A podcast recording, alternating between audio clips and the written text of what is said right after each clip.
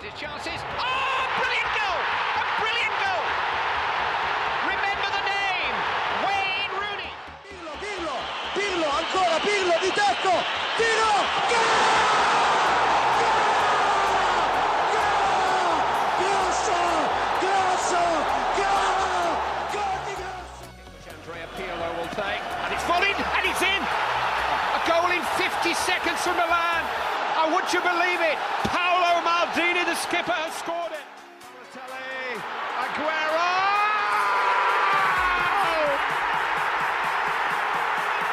I swear you'll never see anything like this ever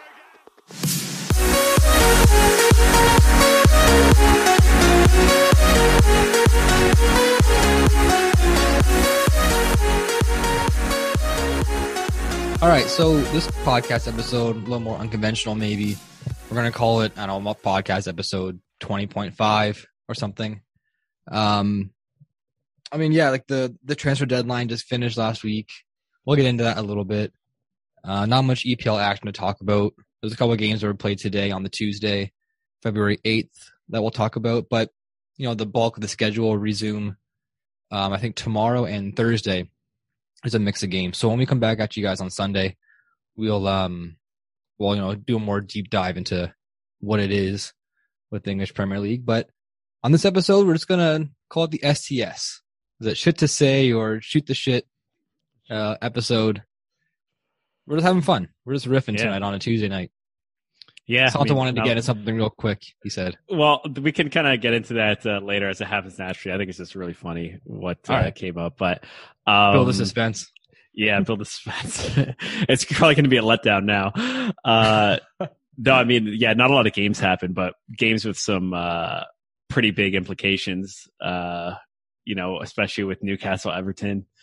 Uh, really pumped to see Newcastle finally make it out of the relegation zone uh, with a three-one win over Everton. Uh, yeah, it's massive for them. I mean, you could just see it uh, in the fans and the players. You know, every goal they scored was huge. I mean, coming from behind as well uh, after going 1 0 down. It's just massive. It was awesome to see. Obviously, we've talked about it a lot where we want them to stay up. So it was, For I was different pumped. reasons. for different reasons. I want to see you get a Newcastle jersey and I want to just see uh, them in the Premier League. But yeah, it was awesome. And I mean, I don't think I've heard Newcastle cheer that loud all season. Yeah, the crowd was raucous. Yeah. Our crowd was just like, I mean, we said it before. It's always better like when the big teams are in it. And Newcastle, we wouldn't consider like a big team with what they've done recently, but they're still like one of the biggest, you know, supported clubs, especially in that region of the country, being as far north, northeast as they are. I mean, it's just basically them and Sunderland, and we know what's happening with Sunderland last couple of seasons and their relegation. Yeah, they're dropping. Um, so I mean, for them to be like the biggest club in the area, I, I mean, they've always been the biggest club in the area, I would say. But man, that was cool. That was cool to see. Oh yeah. Yeah. and it wasn't a game. It wasn't a game against you know Watford or or Le- or you know like a like a Burnley or something, which we'll get into later with Burnley. But it was it was Everton. What is Everton. happening with Everton? Everton now, with now I'm worried Lampard about at the- Everton getting relegated. yeah. Jeez. Yeah. The YouTubers is going to be pissed again. yeah. Oh my god! Sorry, Wizard. I mean, whatever. Yeah. it's not our fault. Don't curse us. You know, since he started working with us, Everton's been slipping. Yeah. Actually. Um, but no, I oh, mean, speaking Frank of wait, Lampard- spe- first, wait, first off, speaking of YouTube, if you guys, you know, watching the video right now, please like it, subscribe to the channel. Uh, we checked out the numbers earlier. About seventy-five percent of viewership are not following uh, the Footy Fans podcast. So please, if you guys want to smash that like, right, Joe? Smash that like, hit that subscribe button, bell for notifications. Boom, get it. Um, that'd be great for us. Yeah. Everton though, man, what's happening?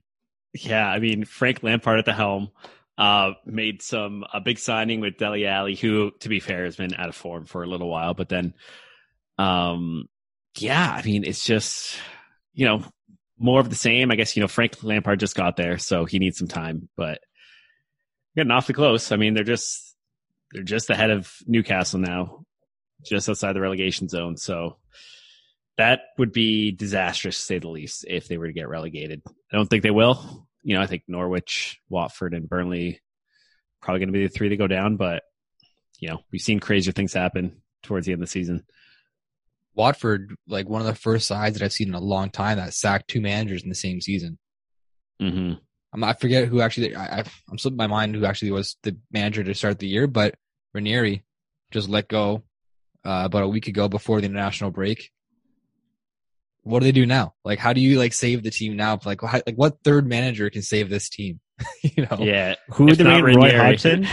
Roy Hodgson. I think Hodge. Yeah, I think Hodge is back, and I think um, Steve Bruce took the West Brom job actually in in League Two. I think.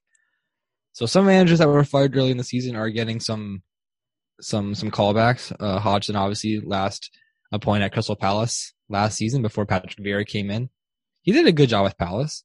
hmm I mean, I think he did Yeah. as best as good as a job you would expect. Yeah. I mean, I like he didn't. I don't think he uh, necessarily was fired from the from the team. I think it was kind of like a mutual thing. He he's old. He's an old man. He doesn't want to keep Yeah. going through the everyday grind, right, of being a manager all the time. And I'm sure they wanted some new blood with Vieira to come into the side too. But to try and like get in to save Watford, I mean, that's a tough task to ask for an older manager, I think. But if anyone can do it, could be Hodgson. I don't know. Yeah. Yeah, Not I mean, banking got- on much. He's. I'm sure he's done it before. He's been around the block. If you want anyone that's, I mean, he's obviously not gonna like do anything crazy, but just might save him from relegation, which he's. I'm sure he's done before. Mhm. So someone to really just steady the ship, use Gotta all get this Big Sam. experience. Gotta get Yeah, Big Sam or Big Allardyce Sam. back in the game. Let's see what he's doing now. See if he's even is he employed? Is he a free agent? he's just like Uh, always around. I think he's just around. he took some time. Um, yeah, I think he's just chilling. Just see So what he's doing now. Quick, quick Wikipedia search. Um, West Brom. If- West Bromwich Albion was his last appointed side, and that was in 2021. So he's he did a one year stint at West Brom. Um, but he's got a he's got like the most mid tier teams managed list of all time. Like you got Newcastle, Blackburn, West Ham, Sunderland, Crystal Palace, Everton, West Brom. Like just the most ninth to seventeenth place teams of all time, or even in the last in the bottom twenty or the bottom three uh, to get relegated. But I mean, he had a good career too. He played 479 matches in total in his senior career, uh, spread out between multiple divisions. It looks like and multiple teams in England. Played for Tampa Bay Rowdies.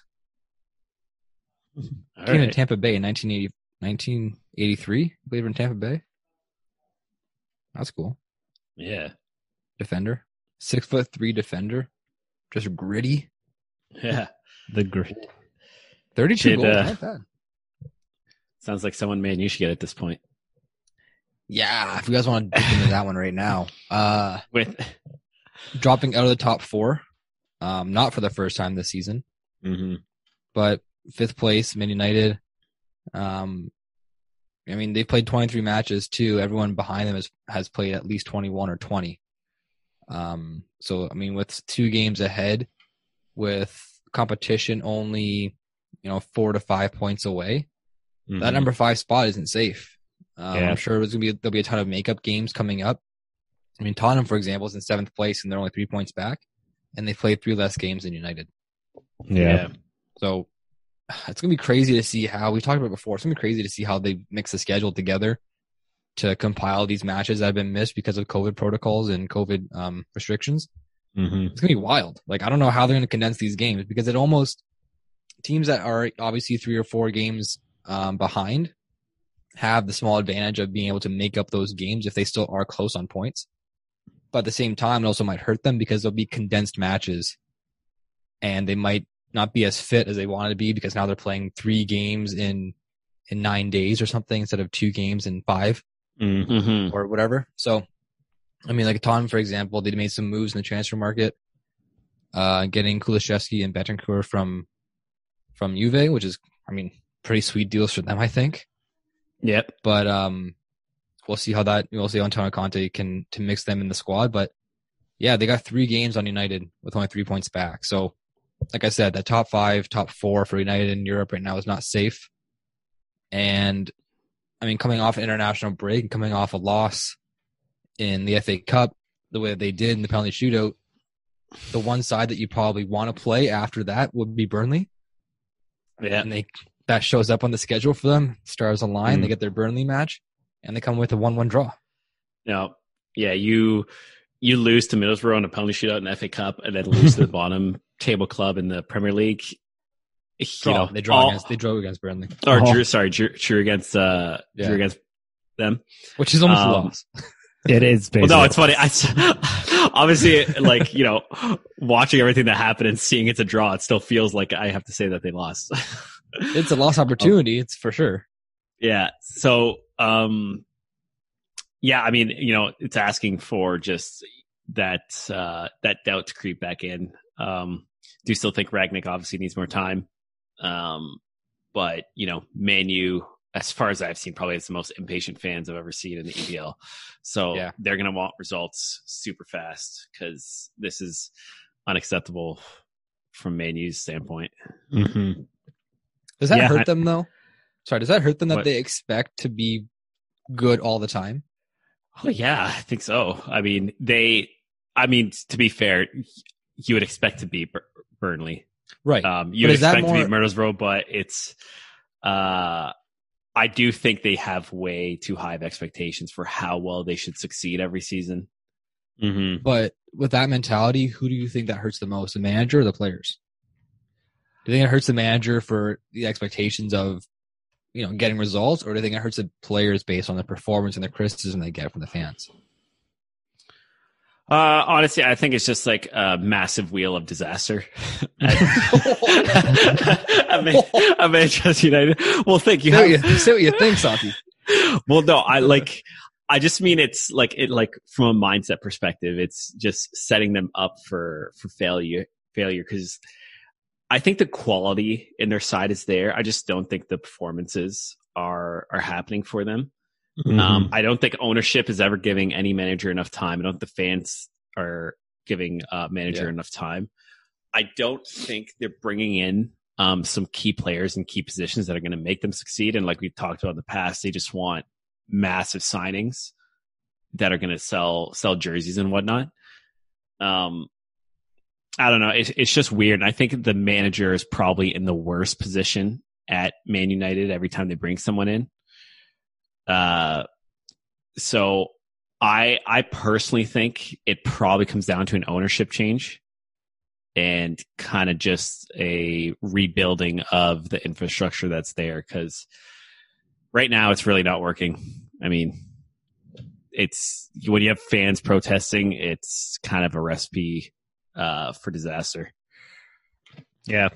I mean, it's been like this for a while, and I think they're going to have this issue until they can find a manager that's dealt with this kind of situation before. Um, yeah, Rangnick's obviously good, but I think, you know, even Zlatan came out and he said how, you know, people see Manu as a big club, but then he went there and it was just like not what he was expecting. So I think until they can get someone that can just, you know, elevate the team regardless of what's going on behind the scenes, they're going to struggle a lot to, you know, start getting results. Um, you know, I mean, to be honest, Ch- Chelsea was in that kind of position a little while ago. Like they were, I mean, they still kind of are managers going in, like in and out. Um, Mhm. I mean, we'll have to see what happens with Tuchel. I know he has been dropping some points, but right when he came in, it never felt like he was lacking any confidence. So I think if Manu wants to get out of the gutter, they're gonna have to find like a very, very high profile person that's that can like manage a team and not be distracted by what's going on behind the scenes. Yeah, and like when Tuchel came in, it's almost like he couldn't do any worse than what was already happening. So he had that leeway a little bit. It's okay. It's like as long as you don't do worse than what Lampard has done the first half of the season, then like you're okay. You can stick around. And clearly he blew that expectation out of the water with first staying afloat and staying in the top four and winning Champions League. mm-hmm. Which when you had Lampard at the helm, those two things were dwindling. Like Mhm. big time. I think they were I think they might have been in sixth place. If not, they were at least fifth, but a few points back of being safe. I can't exactly remember now. But there was no I mean, Champions League was so far in my mind. Not because Lampard was doing such a poor job, just because I didn't think the Chelsea side that we had was good enough in general. Like I, it wasn't like, oh wow, Lampard's our uh, Lampard's our manager. We're gonna be really bad. We're not gonna win Champions League. There's no way. I just don't think the side was good enough Yeah. with, with the talent we had at the time. But in Chelsea's defense, we did get a kind of a lucky draw going against Yeah. the likes of Porto and Atletico Madrid instead of the big boys like Real Madrid or PSG or Bayern Munich. Um, and then obviously we faced probably the most competitive team in the tournament in Man City. So, and uh, again, all you need is a 1 0 victory on any given Sunday, right? Or in, whenever the game was. Uh, anybody can score a goal. So just in Tuchel's defense, yeah, like he did a really good job, obviously, and he's earned his place to be there now. But it was like, okay, as long as you can come in and just don't go to like eighth place, you'll probably be okay. Um, now with Lampard going to Everton, like we said, he had those signings with Dele Alli. Um, who else did you bring in? I got the I got the Oh, list. Van de Beek's Van de Beek's there on loan. Van de Beek. That right? okay. So Mhm. those. So I texted you guys on transfer deadline day, and I said I don't hate this when it came to Dele Alli and um and Van de Beek going there. Yeah. I think those are great signings. oh yeah. Like I think those are fantastic because it's two players that have been in and out of the side. Dele Alli obviously proving more at Tottenham than Del- than Van de Beek did at United, but obviously having just a couple setbacks in Mhm. what he's done the last couple of seasons. Yeah, he's had some injuries, but also his performance has dipped. And even when he was healthy, he wasn't being picked by Pochettino or Nuno or Antonio Conte in the starting role. So Mm-hmm. even in the match today, he came in uh, in the first half because Demarai Gray was injured. So um, Lampard took him off the bench and put him right into the side. And Mhm. I mean, I want to say he did really well and that he proved a positive result for Everton, but again, that wasn't the case. Um, yeah. Newcastle, man, they just stole the show. We said off the top from from the beginning how crazy that was, but um, just to the transfers, yeah, I think Van de Beek and, and Dele Alli will be great players for Everton because they'll have a chance to actually show up and, and play. Mm-hmm. Yeah. There's no way they have too much quality in, in, in themselves. They should not be playing. Oh, I think Yeah. he, like Should should have been be playing at Man U. I don't know how. Oh, I agree. I agree. I don't know how he's on loan away from Man U to Everton right now. I mean, it's Like, great for Everton. yeah. I can't believe Fred still gets the minutes he does. Yeah, Yeah, like, I mean- how is this happening?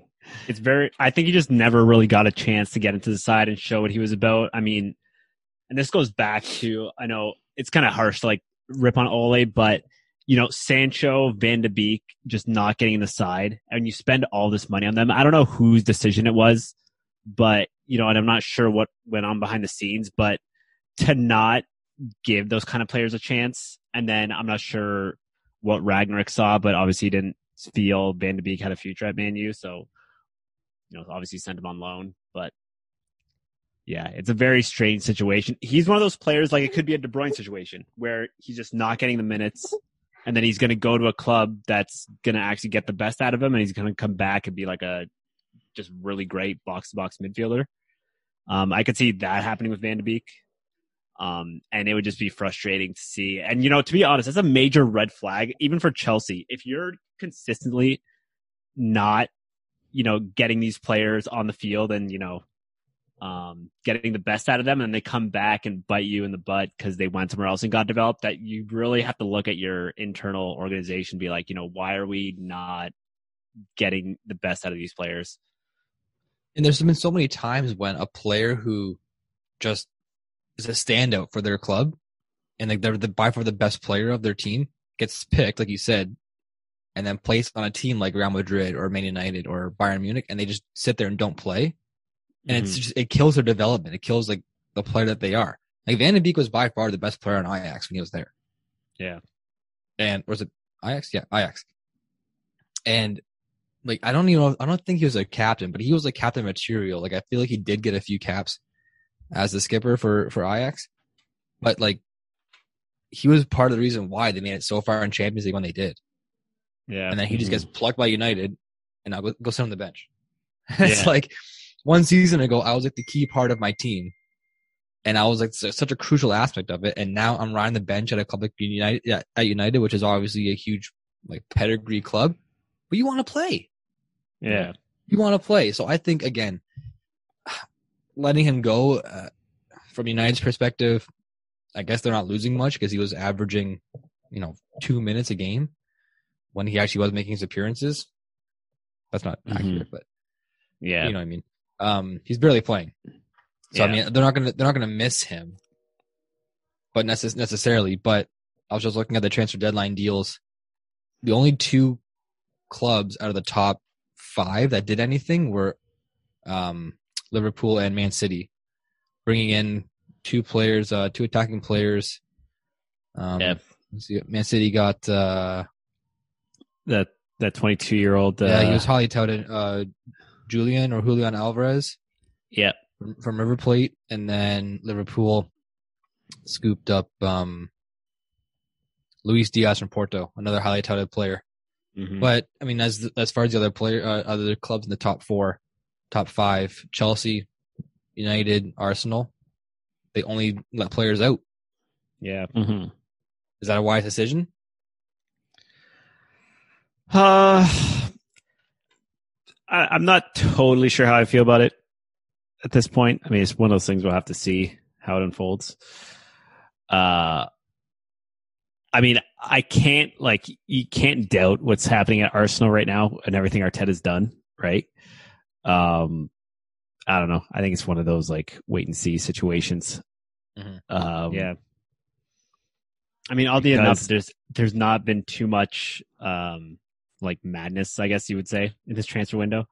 No. Uh, not like other ones, but uh yeah, I mean, we'll have to see. I mean, I'm not I'm surprised, but also not surprised that Man City didn't do too much. Um we keep saying we said for how long that they needed a striker, and then they sell Ferran Torres, and then just also don't have a striker yet. Um, but you know, yeah, is this guy a midfielder that they picked up? Uh, no, he's a striker. He's a striker. Yeah. Julian Alvarez. Jul- I don't know Yep. if it's Julian or, or Julian. I don't know. how to say his name. Julian. Uh, Yeah, no, yeah. he's a striker. Yeah, but I mean, like, not like a Haaland striker. I mean, No, No, you know, he's not.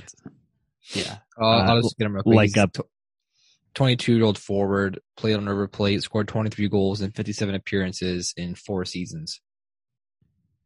I mean, he's a young kid, 22. Yeah. I'm sure Pep will have his way with him and Yeah. develop him to just another Mhm. winged forward hybrid. Uh, I'm still waiting for the day where, uh, Five foot seven though. yeah, that's, I mean, that's a, five, five. The last time I saw a five foot seven Argentinian, he was wearing number ten, and his name was Kun Aguero or Yeah. Messi, whichever one. Yeah. you wanna Or. Messi. Yeah, I was gonna say, What- are you, was- are you talking about Aguero or Messi? it was one of those. Well, I was I was looking more for like a Man City aspect of it. yeah, I mean, I feel like they're both five foot seven. Um, No, so I maybe mean- this guy's the next coming. yeah. I I was. I mean, not totally surprised, but um, you know, the massive teams didn't make like a huge splash in this transfer window. Um, I think maybe you know, kind of similar to what I said. A lot of them maybe feel like they don't need to, except maybe for Chelsea, um, because of how so- they're I slipping. so, Yeah. I think you know with Arsenal, um, I think just how they're doing so well. You know, I I don't see them needing to change anything at this point. Mhm. Um, you know, they did obviously the massive clear out of you know tons of people on loan everywhere. Just you know, junior players getting some development. Um, Aubameyang, yeah, and Aubameyang, but Aubameyang I leaving mean, to Barcelona. he he had his issues, I think, and obviously, you know, they're doing, you know, I think reasonably okay without him. You could tell he didn't want to be there. Yeah, so it's like why like Joe said a million times, like if he wants to leave, you have to let him leave. Um I think Arsenal's, you know, for me is gonna be the team that's gonna uh just break into the top four. But yeah, we'll see. I mean, it's gonna be exciting, close out the season, see who gets that top four spot and uh who stays up. yeah, banking on Yeah, Arsenal. want Arsenal to do it just for the Glorier's sake. To be honest, Just from the memes. I like seriously though. Um, I mean, we talked about it before. How at the beginning of the season it was like a three horse race, and then Man City obviously pulled away. And then we talked about how the relegation battle, how like Newcastle, um, Watford, and Norwich are kind of always hanging around there. Everton getting in the mix now, but Mm-hmm. then we're really starting to now see like a mid table battle, like for the Mhm. ages. Because like we Yeah. said, with Man U, with Man U being in fifth place and only having a cushion of five or six points from eleventh place, that just brings like everyone into the mix. Mm-hmm. And I mean, a side like Everton obviously had to make big splashes and big moves. a side like Newcastle had to make a big splash and big move uh, to try and of relegation. And then you had like the minor clubs, like the you know Aston Villa picking up Coutinho and um, Calum Chambers from Arsenal. Uh, you know the the um, sorry the uh, what's his name Suarez Luis Suarez things kind of fell through, but those rumor talks were were hanging around for a while, and then you get you get Brentford making probably one of like the most heartfelt, heartwarming signings that we've ever seen with Christian Eriksen making his return to the EPL. Um, Yeah. obviously he had the the long stint with with Tottenham and then made his way to to Italy to join Inter Milan and ended up winning the Scudetto there last season. And then unfortunately, like we saw in the European Cup early this season, um, in 2021, uh, unfortunately, you know, what happened, him collapsing on the pitch and going to cardiac arrest on the field and, you know, the scares that were coming around the world. I mean, people that weren't even soccer fans that were tuning in Yeah. um, showing the support for you know just a fellow athlete. There was NBA players, NFL players. Uh, you know, Lewis Hamilton reached out and said some kind words and everything, and then he started his road to recovery back in in Milan a few months ago, and they were like you know watching him, monitoring him, um, doing all his physical tests and studies, and he got the green light. And Brentford of all sides, like what like, how Yeah. does that happen? Like, how do you go from being from Tottenham and then going to Inter, being the best player that Denmark has seen in a long, long time, and then join Brentford? Like, Yeah. how is that? The, how is that the only one club that reached out to sign him? Yeah. That's wild. Well, maybe they uh, weren't. yeah. Maybe they weren't. But he, I think he wanted to get back to England, and maybe that was the only Mhm. English side that reached out. Yeah. like, it's Christian Eriksen. Oh, I know. I mean, he he was like, yeah, he was in uh he was in Italy, uh, and obviously he had to take all like his medical tests after being in Italy, even though with the rules in the Serie A, you can't play with a with a pacemaker. Um, he was also training with uh the I think the youth at Ajax, um, getting Okay. getting match fitness uh back. Um, but then uh, Thomas Frank, actually, uh, manager for anyone who doesn't know, manager of Brentford, uh, coached Eriksen when he was on the U16 Denmark Oh, team. okay. See, didn't know that. Yeah. So, uh, you know, maybe there was some uh, conversations there to uh, to get him back. Um, but yeah, I think he just maybe wanted to get back to uh, to England. Um, interesting, interestingly enough, uh, Thomas Frank said if there's one thing for sure, Eriksen will not be playing against Manchester City tomorrow. Really? yeah, that's what Yeah. that's what he came on and said. I mean, they uh they even said how obviously yeah, obviously uh the the signing process or the transfer process was much longer with Eriksen than anyone else just because of all the the complications he had uh and you know obviously not playing competitively for several months. Mm-hmm. Um I think uh he said he's he's going to get some uh exhibition matches first under his belt and then get to back to competitive play as his match fis- fitness actually gets back to what it's supposed to be. Right. Yeah. 'Cause, yeah, there's I no mean, way. Like, sorry, go ahead. I was gonna say when you sent me that text, it was made my day just to see him back in a jersey. Yeah, I don't Yeah, it was terrifying. came. Yeah. I remember Um, seeing that live. It was terrifying. Just you know, Yeah, and and, and it was around, obviously. I think we all around, around the around the table here. I think we can all say that that was not handled the best way by by the media coverage. Mm-hmm. Having you know the camera basically fixated on him Yeah. on the ground for as long as it was, it's Yeah. kind of sickening. Um, but I think it was.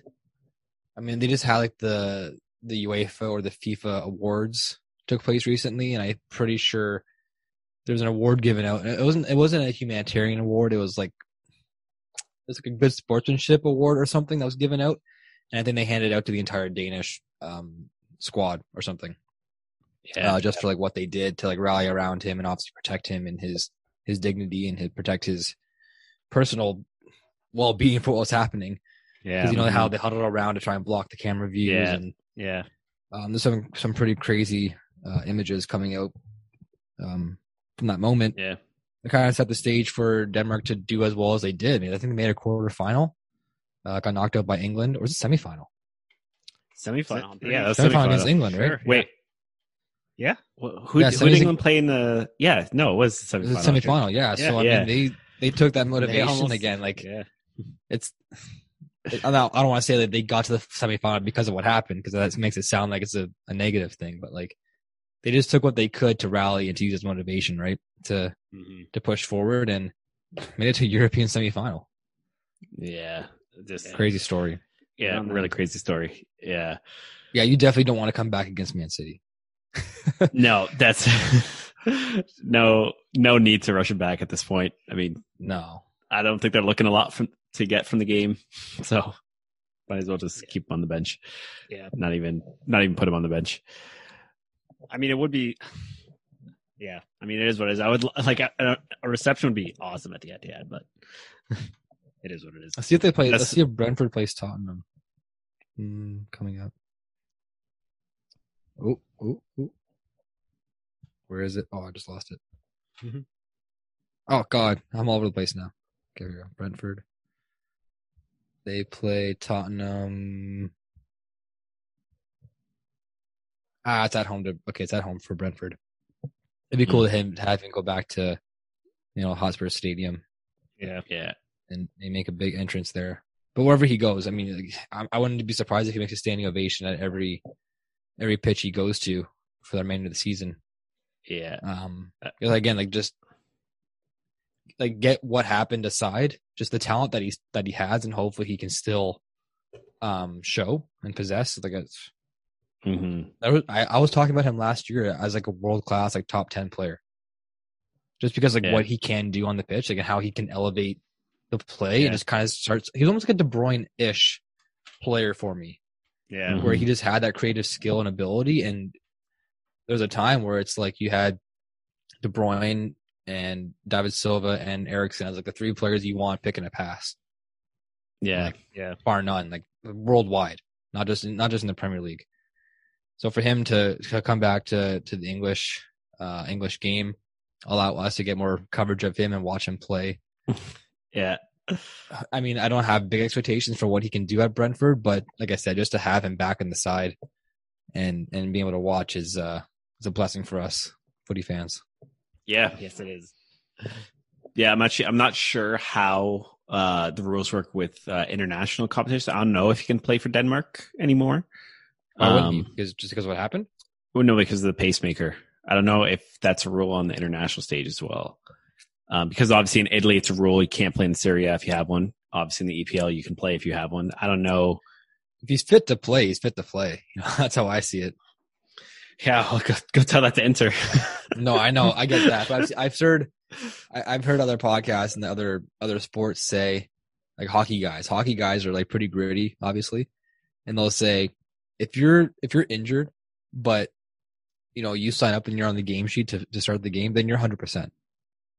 Like you know what I mean? Like if you might you might Yeah. feel a little bit sore here and there, but if you're on the game sheet, you're playing, you're hundred percent for the game. Then, like don't you can't use that as like a hindrance against you.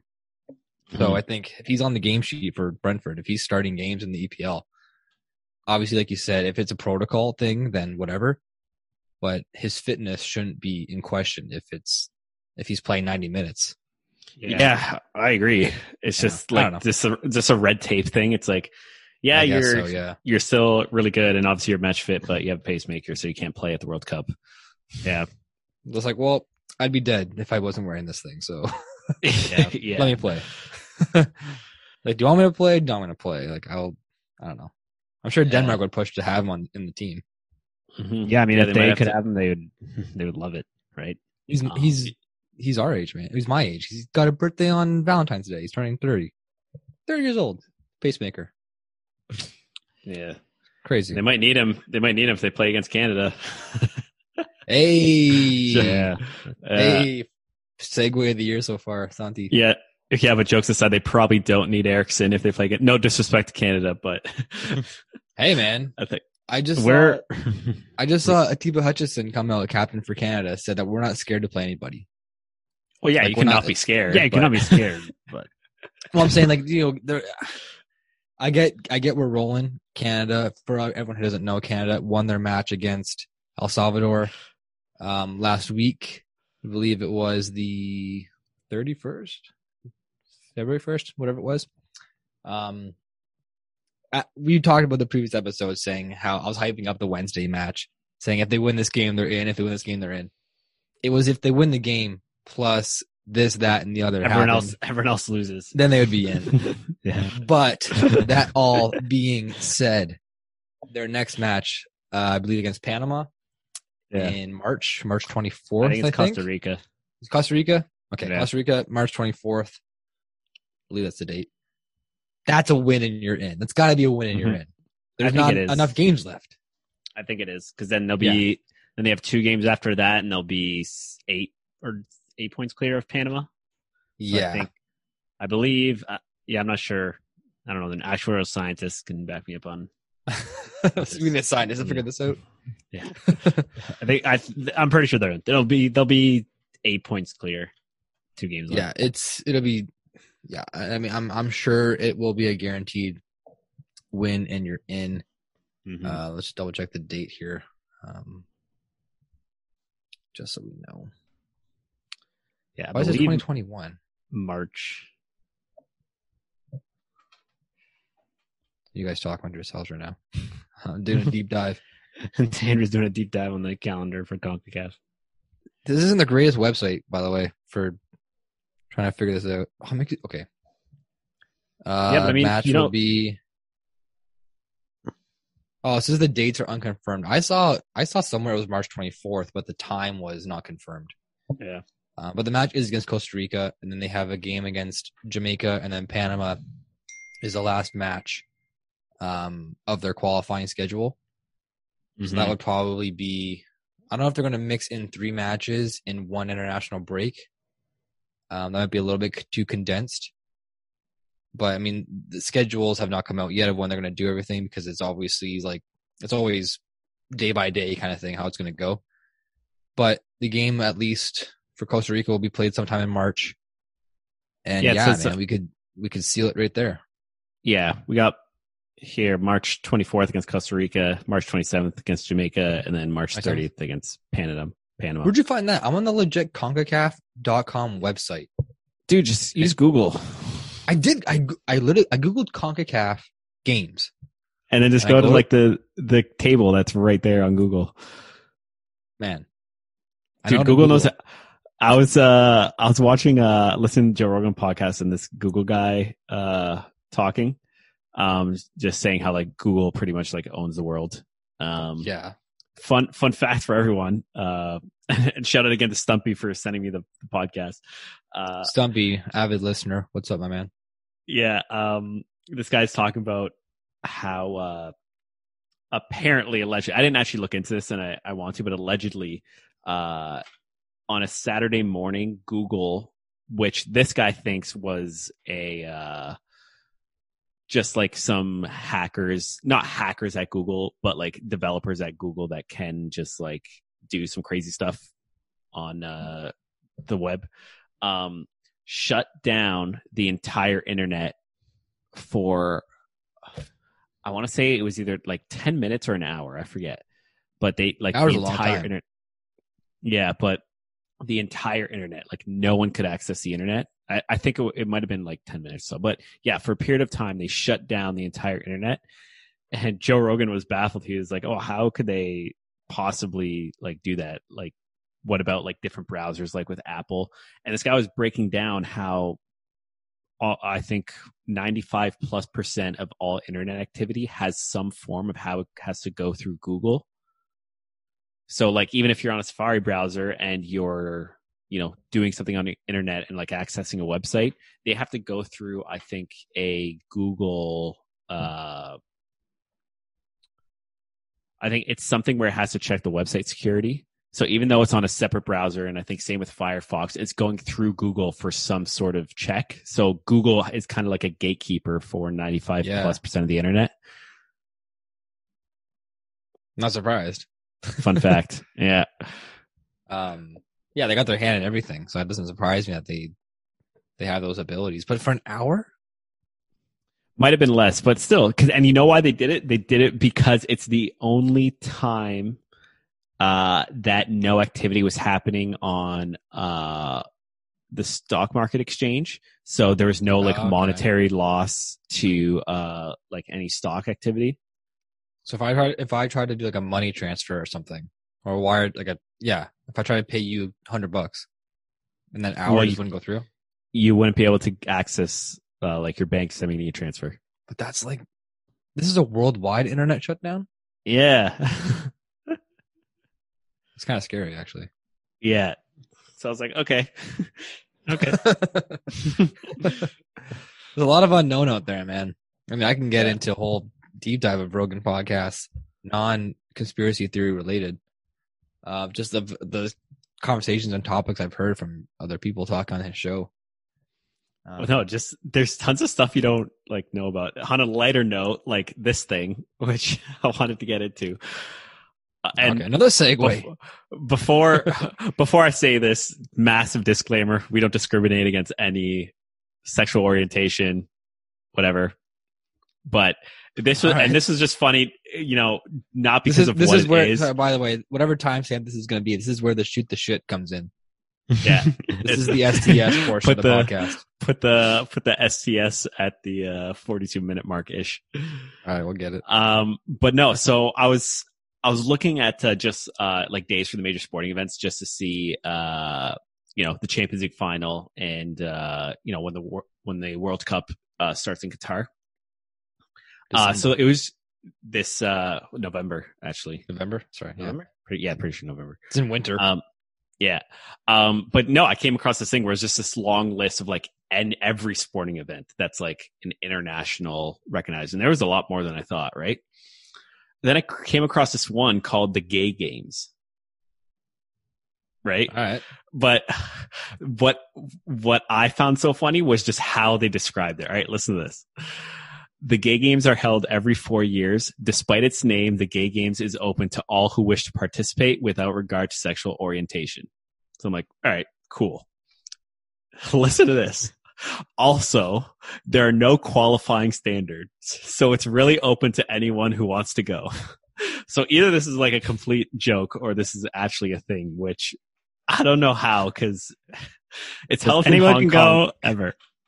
So apparently, if you could get a ticket to Hong Kong, you can go and compete in these. Hong Kong is hosting this. yeah, um, and it said there was like thirty something uh games in it. Okay, well, so what are Well- some of the what are some of the categories of games? Uh, I'm trying to get back to the. By the way, talk about Google. If you Google search gay games, you better watch out where you click on. Yeah. uh, but no, I just I just thought it was. Uh, I have to see if it's uh actually legit because there's no. But I mean, it's on that list, so. Um, So if you just so if the three of us go and represent Canada and then we win, what do we win? there's no way you can actually just go. There has to be. Well, no, it's on Wikipedia. You just said you can just go. We just show up. Yeah. So it's, It's like organized. sign- It's it's organized by the LGBT community. Um, I think obviously they just allow um anyone to go. Um, What are the games? uh, You had my time. Now you have my attention. yeah. What what are the games that are involved? Is it like what are you playing? You playing rugby? You playing hockey? You playing soccer? You throwing Um, darts? I'm looking. Equestrian? I, I Water think polo? probably something something along those lines. Does it? I thought it would. uh Watch this be like more like drinking games, like you like play tic tac toe or Jenga or something, or Catan. Drinking games, tic tac toe. I don't know, you know, like like little mediocre like Friday night your buddy's game uh, at your buddy's house games. All right, so yeah, it says 36 disciplines of sport and culture events throughout Hong Kong, um, but it doesn't say what what they are. But it says disciplines of sport. So I got We need more of a deep dive into this. We need more. Okay, I'll Need do my, more information. I'll do my diligence now. Okay. Okay. but no, it is uh, it is definitely definitely a thing. They have a homepage. I just don't understand how uh, there's no qualifications to go. Like, what if just everyone goes? And they go, I guess. Yeah, it's like how they better gonna- they better account for that. Everyone, everyone goes. I mean, they'd probably have limited. How could you? uh, Know? I just found it in one second of like what the games were. I don't know. You're So better they- at googling than I am. Apparently, they have a. I I literally I typed in gay games Hong Kong and I got their website and then it says sports. Oh, I didn't So want to have- click on their actual website. I was trying to find it on Wikipedia. Oh, I saw the their website. I didn't want to. Why? I don't know. They want to get, they want to get their browser information. No, it's just I didn't. I wanted to What are find you out hiding, if it was. Santo? I wanted to find out if it was legit first. So they I have. went to So they have. Wikipedia, obviously. All right. So what they have. What they have here. It's a bunch of different categories. They have aquatics with you know swimming, diving. They have one called swimming slash pink flamingo. I'm not sure what that is. Uh, then they have their athletics with marathons, half marathon, track and field, ball games. Mind you, it's the gay gay games. So, um, basketball, dodgeball, football, soccer, rugby, softball, volleyball. Um, they have cheerleading. They have bowling. They have esports, um, figure skating and golf, fencing, bodybuilding, powerlifting, badminton, squash, table tennis, tennis, dragon boat racing, and rowing. So it's a Okay. full full assortment of Yeah. games. That's a pretty solid full schedule. games. What could we do here? Probably none of it. See this? Uh, you can't click on the, the tags of what the games are. Man, I'd I'd go there for you know I'd do. I tried soccer. I tried soccer or dodgeball or something. Yeah, it says uh, Dance no. sport. Everyone is welcome to participate, regardless of ethnicity, religion, age, sexual orientation, gender identity, ability, or background. Minimum age to participate is 18. Spirit of equality at the games is principle of inclusion. Um, so yeah, it's just really a thing that anyone could go to and participate in any game they want to participate in. You can you can register like right here. I'm on like the registration page. It's like right here, ready to go. We're go. gonna go. I mean, Well, you have to be able like- to go to. If we can get to Yeah, Hong if we Kong, can just go to Hong Kong right now. if we Yeah. could find like eight It's other like- guys and just put a put a footy team together. represent Canada. Yeah. That's the thing. Is it yeah? Is it international? Like, is it a country thing or is it like an individual thing? Like, do you like Uh, if you're playing as like a soccer team or something? Hmm. We'll do Yeah, some doesn't doesn't say. Yeah, I'm, I want to find like a past champions page or something. Past champions. Well, I mean, I don't know. Like, past champions. Uh, no, I mean, I you know, I think having. How did you find know, this, by the way? When I was looking for the dates for the uh, Champions League final and uh, the World Cup, it had a long list of every major sporting event happening. So I, I was just looking through it and seeing, you know, the, like when the Rugby World Cup was, you know, French Open, Masters. Obviously, I put in my calendar. this is the eleventh gay games. The first Yeah. ever gay games was in 1982. there you go. Okay. Vancouver hosted a gay games in 1990. we're uh we're behind the uh What is this? missing the party. Okay, so wow. All right. Uh Gay Games last time was in Paris. It was the 10th 10th uh installment of the Gay Games. This is a- It's a good topic. Um Toronto tried to host. They were a bid city, but they they lost out. Um there was a controversy over the Gay Games name. There was a lawsuit. Yeah. Uh, let's call it. Sorry, it was it was initially it was initially tried to be called the Gay Olympics, and that got kiboshed in 1982. yeah. so they became Gay Games. Um, they wanted to launch a Winter Gay Games, but that collapsed. So I think it's only like a summer thing. Why would the winter one collapse? I don't know. What's wrong with the winter? No, you can't play Uh, hockey. Like, Due to lack of what? sufficient funding and logistical problems, that was in 1986. I mean, I'm sure There have been no subsequent attempts to launch a gay winter games. Um, since although Whistler, British Columbia hosts an annual gay winter sports festival. So shout out Whistler, BC for doing your part for the gay community, making it a dual seasoned event. Yeah. I mean, I love the summer, but like, I mean, it's weird. I like summer more than winter. but Obviously. the Winter Olympics, I do Winter like a little bit. Yeah, I like Winter Olympics are like pretty intense. I gotta say. yeah. What's what's your go to event for the Winter Olympics? Which Snowboarding. all like Like, they're all really like- intense. I was just watching what cross country skiing, Yeah. and it was awesome. Like they're just going, but like it's the hardest thing. And then Like the like the 30k ones where they're like hiking up the mountain and, in Yeah. skis. Yeah. Yeah. I said it to Joe. I'm like, if there, you know, everyone always always argues what like the hardest sport is, and you know, we I don't think there is a hardest sport. It's incredibly hard to be a pro at anything. If there is one, cross country skiing is it. it's most like Yeah. grueling thing I think you could put your body through. Like, yeah Picture cross country running, but now you're doing it with big sticks on your legs on skis. Yeah, yeah, in the snow, and it's really cold. Like I'll Yeah. take running any day. I hate running. I'll take running. Um, yeah. speaking of skiing, I think Kelly and I are going skiing this weekend. Okay.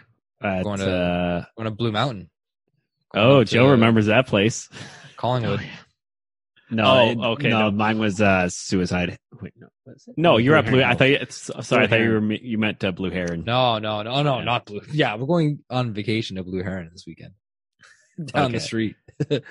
no, Blue Mountain up in Collingwood. Nice. We're going for a little, little, uh, little getaway for the weekend. That's nice. All right. I can't really, I can't really Yeah. ski, so we'll see how that goes. Yeah. No, I might, I Joe, might end up uh, like, I might end up like what happened to Joe. Yeah, Yeah. Not, not the greatest time, What, Joe, what, what was that recovery time? but a year. So, yeah. Tell the listeners what happened. Well, uh, so we just went uh, snowboarding at Blue and Heron Hill. I wanted to go down one one more time. I was like, oh, I'll use the toboggan. Just go on the toboggan, sit there, just like, oh, just go down the hill. There's a ramp at the bottom, which was clearly visible that we're just like dodging all day. Go down the hill, fly off the ramp, break my leg, femur, done. The femur. Yeah, it was. Isn't that like the strongest bone in your body or something too? Uh, I don't know if it's the I- I strongest. I, know it's like the Or biggest. longest? Yeah, biggest. the Maybe- Maybe, that's what it is. Biggest. I don't know. Well, I think your oh, well, your spine is like a bunch of bones. I don't know. Femur is a big thing. That's like your. That's like from your hip to your kneecap, right? Like your thigh. Yeah, Oh my god. Yeah. Good time. Out for a year, couldn't play soccer. Just Was your leg just like this? No, I was lying down. And, Like I didn't know I could still move it. I wasn't in pain, but probably because I was in shock. But yeah, yeah. I I broke I'm the old the old collarbone. That that was a Yeah. shock moment. I didn't feel anything. Yeah. Playing football, right? Yeah. I was like I was I remember my mom it was flag football of course too. Like not even like a real football game. Like it was just stupid. I break it, get tackled from behind, fall right flat on my shoulder, crack the clavicle. the and, clavicle. Um, ran the clavicle. So that that stung. And my mom came pick me up afterwards because I was like 15, couldn't drive yet. And I remember walking to the car, and I was walking like this because this arm was just dead. it was like I didn't realize I was walking this way, and I'm trying to like walk stiff because my arm just like really really hurts. And my mom's like, "Hey, what what's wrong with you? Are you okay?" I'm like, "Yeah, yeah my arm just kind of hurts." She's like, you're you're off balance. Like like your your arm's just like hanging down. I'm like, oh, oh yeah, I, I hurt my shoulder. Go home, go to the hospital, broken clavicle, uh, miss half soccer season. Mhm. Yeah, flag football, Nice. not fun. Fun, but not Yeah. fun. Yeah, we've all had our had our breaks. I had the the one at the uh Charo game Yeah, big when we were in game. Polonia. Oh yeah. Huge. That's the game that we won, didn't we? two one win. Yeah. I Did think we won or we tied? We won that game. No, we Shout won. out the game. Mitch no, we Hunter. tied. We No, tied. Mitch Hunter scored the winner. Shout out Mitch Hunter, 90th minute, head head ball off a corner kick. Yeah. Remember, this is the game. You know, I scored first, and it's the massive game we argue where, about who scored for Chicharo. Shanduzi. I I was don't goalie anyone- that game. okay, I know who Um, scored on. Yeah, it. no, Chandusi for sur- for sure scored. But no, we t- did we tie that game? No, No, but then Osvaldo Mitch scored. Hunter. got hurt, And and then- Mitch Hunter rose. Who else scored? Like a yeah, Mitch. Hunter scored off the corner, but who scored before him? The guy in the next room. No.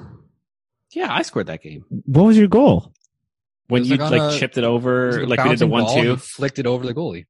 and you did the little like chip pass, one two chip pass over the D, and I went and I like side footed it.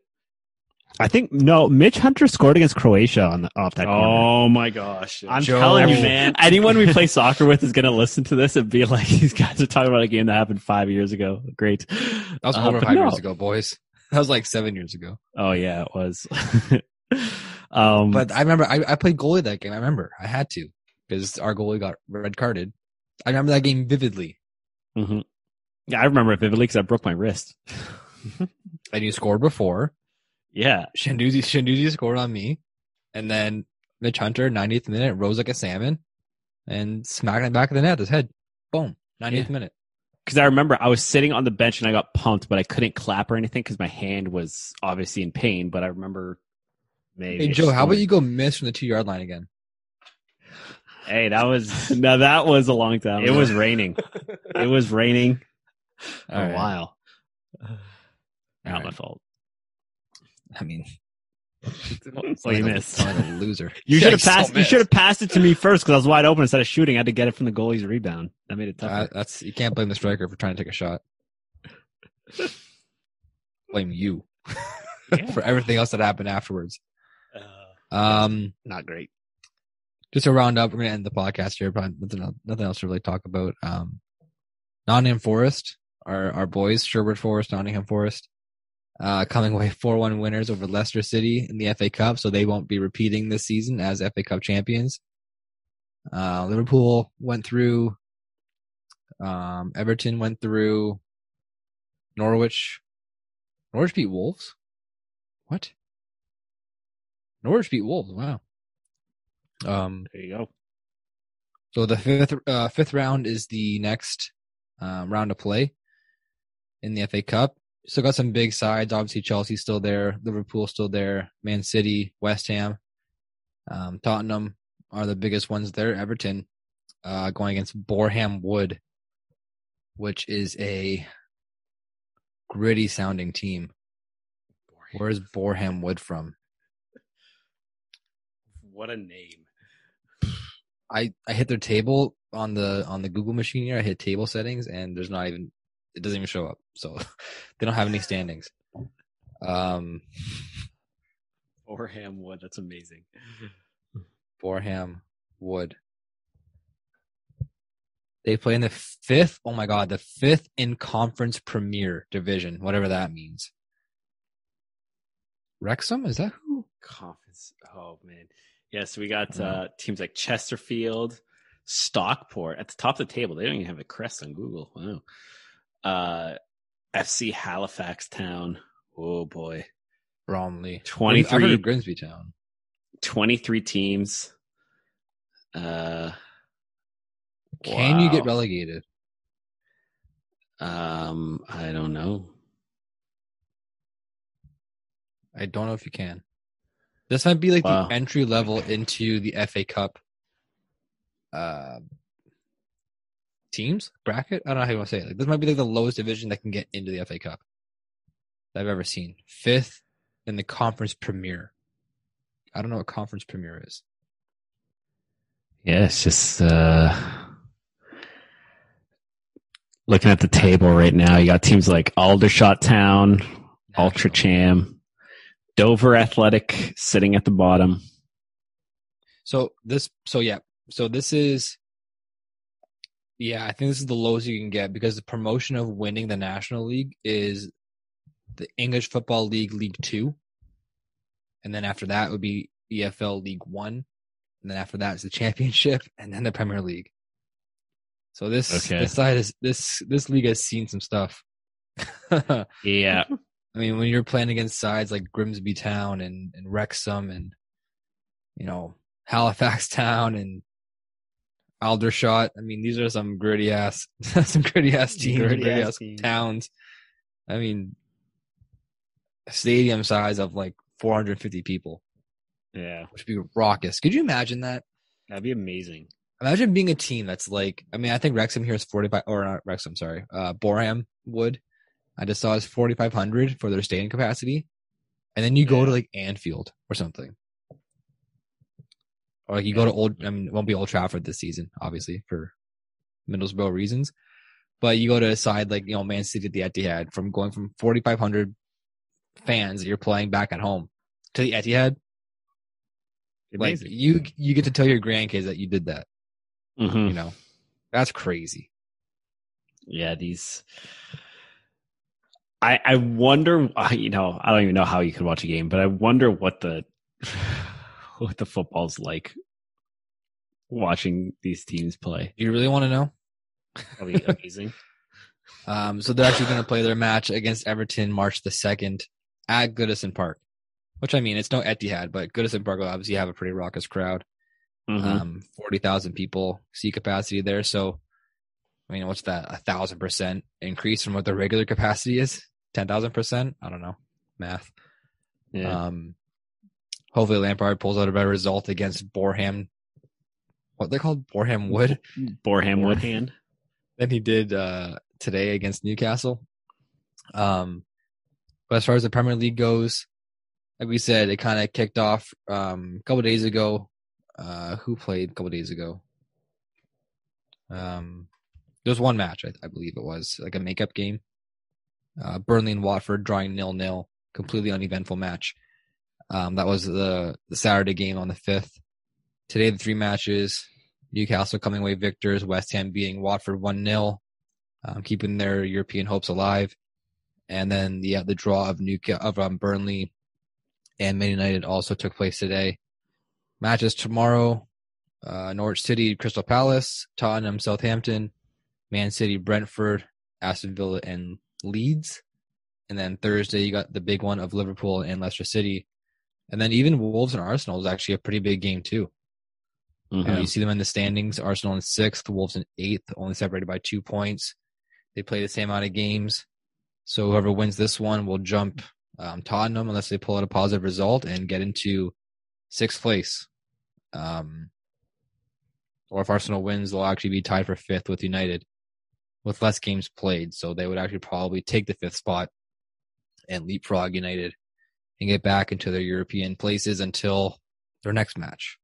Mhm. Um, Burnley, man, trying to make up games. They only got 20 played, and Chelsea still Yeah. has 24. Tottenham's got 20 played. Leicester has 20 played. I mean, this season could come down to like obviously title race. I I think we're all pretty set set in stone, saying that's pretty much gone. But this mid table game, you could be in 15th place with four weeks left and play like six games still, Yeah. and jump to like ninth Yeah. or something. It'll be it'll be interesting. Like that's obviously for us that we don't really care about those games, but like if you're a, a side like Crystal Palace, you could play five games in the last two three weeks and Mhm. jump from 13th to top 10. And Yeah. I'm not sure like, what the difference is in money, but that's a significant increase in whatever you're gonna end up with end up with at the end of the season. Mhm. Yeah, it's gonna be interesting for sure. The season closes out. Crazy, Yeah. Asia. crazy, crazy. Yep. Uh, anything else you want to talk about? No, I think we covered covered plenty. Any more from you, Santi? Any more Uh, n- no, side that's topics it. to get into? We'll we'll see. Uh, we'll see what comes up next week. see if I find the cure for cancer next. Hey, Somewhere nice. hiding in Brazil or something. Yeah, don't you know? Don't keep it to yourself. Let let, let the people know. It's probably just already on some like forum on Reddit. Just gotta Google Google Yeah. enough. Yeah, hit up Google again. yeah, Just don't shut the internet down anytime soon. yeah. Google, don't shut down the internet before our next pod. don't do that, please. Um. All right, I want to thank everyone for watching. Like I said before, you can find us on Instagram, Twitter, YouTube. Search Footy Phans. Fans spelled P H A N S. Um. Again, yeah, like, subscribe, all that jazz. Even on our our podcast platforms on Spotify, Apple, um, Apple Podcasts, wherever you get your podcasts at, you know, leave a five star like, leave a little review, leave a little comment if you like what we're doing, don't like what we're doing. If you like the rays on Santos' face there and the light that's shining on him, if you, if you like that, give it a thumbs up.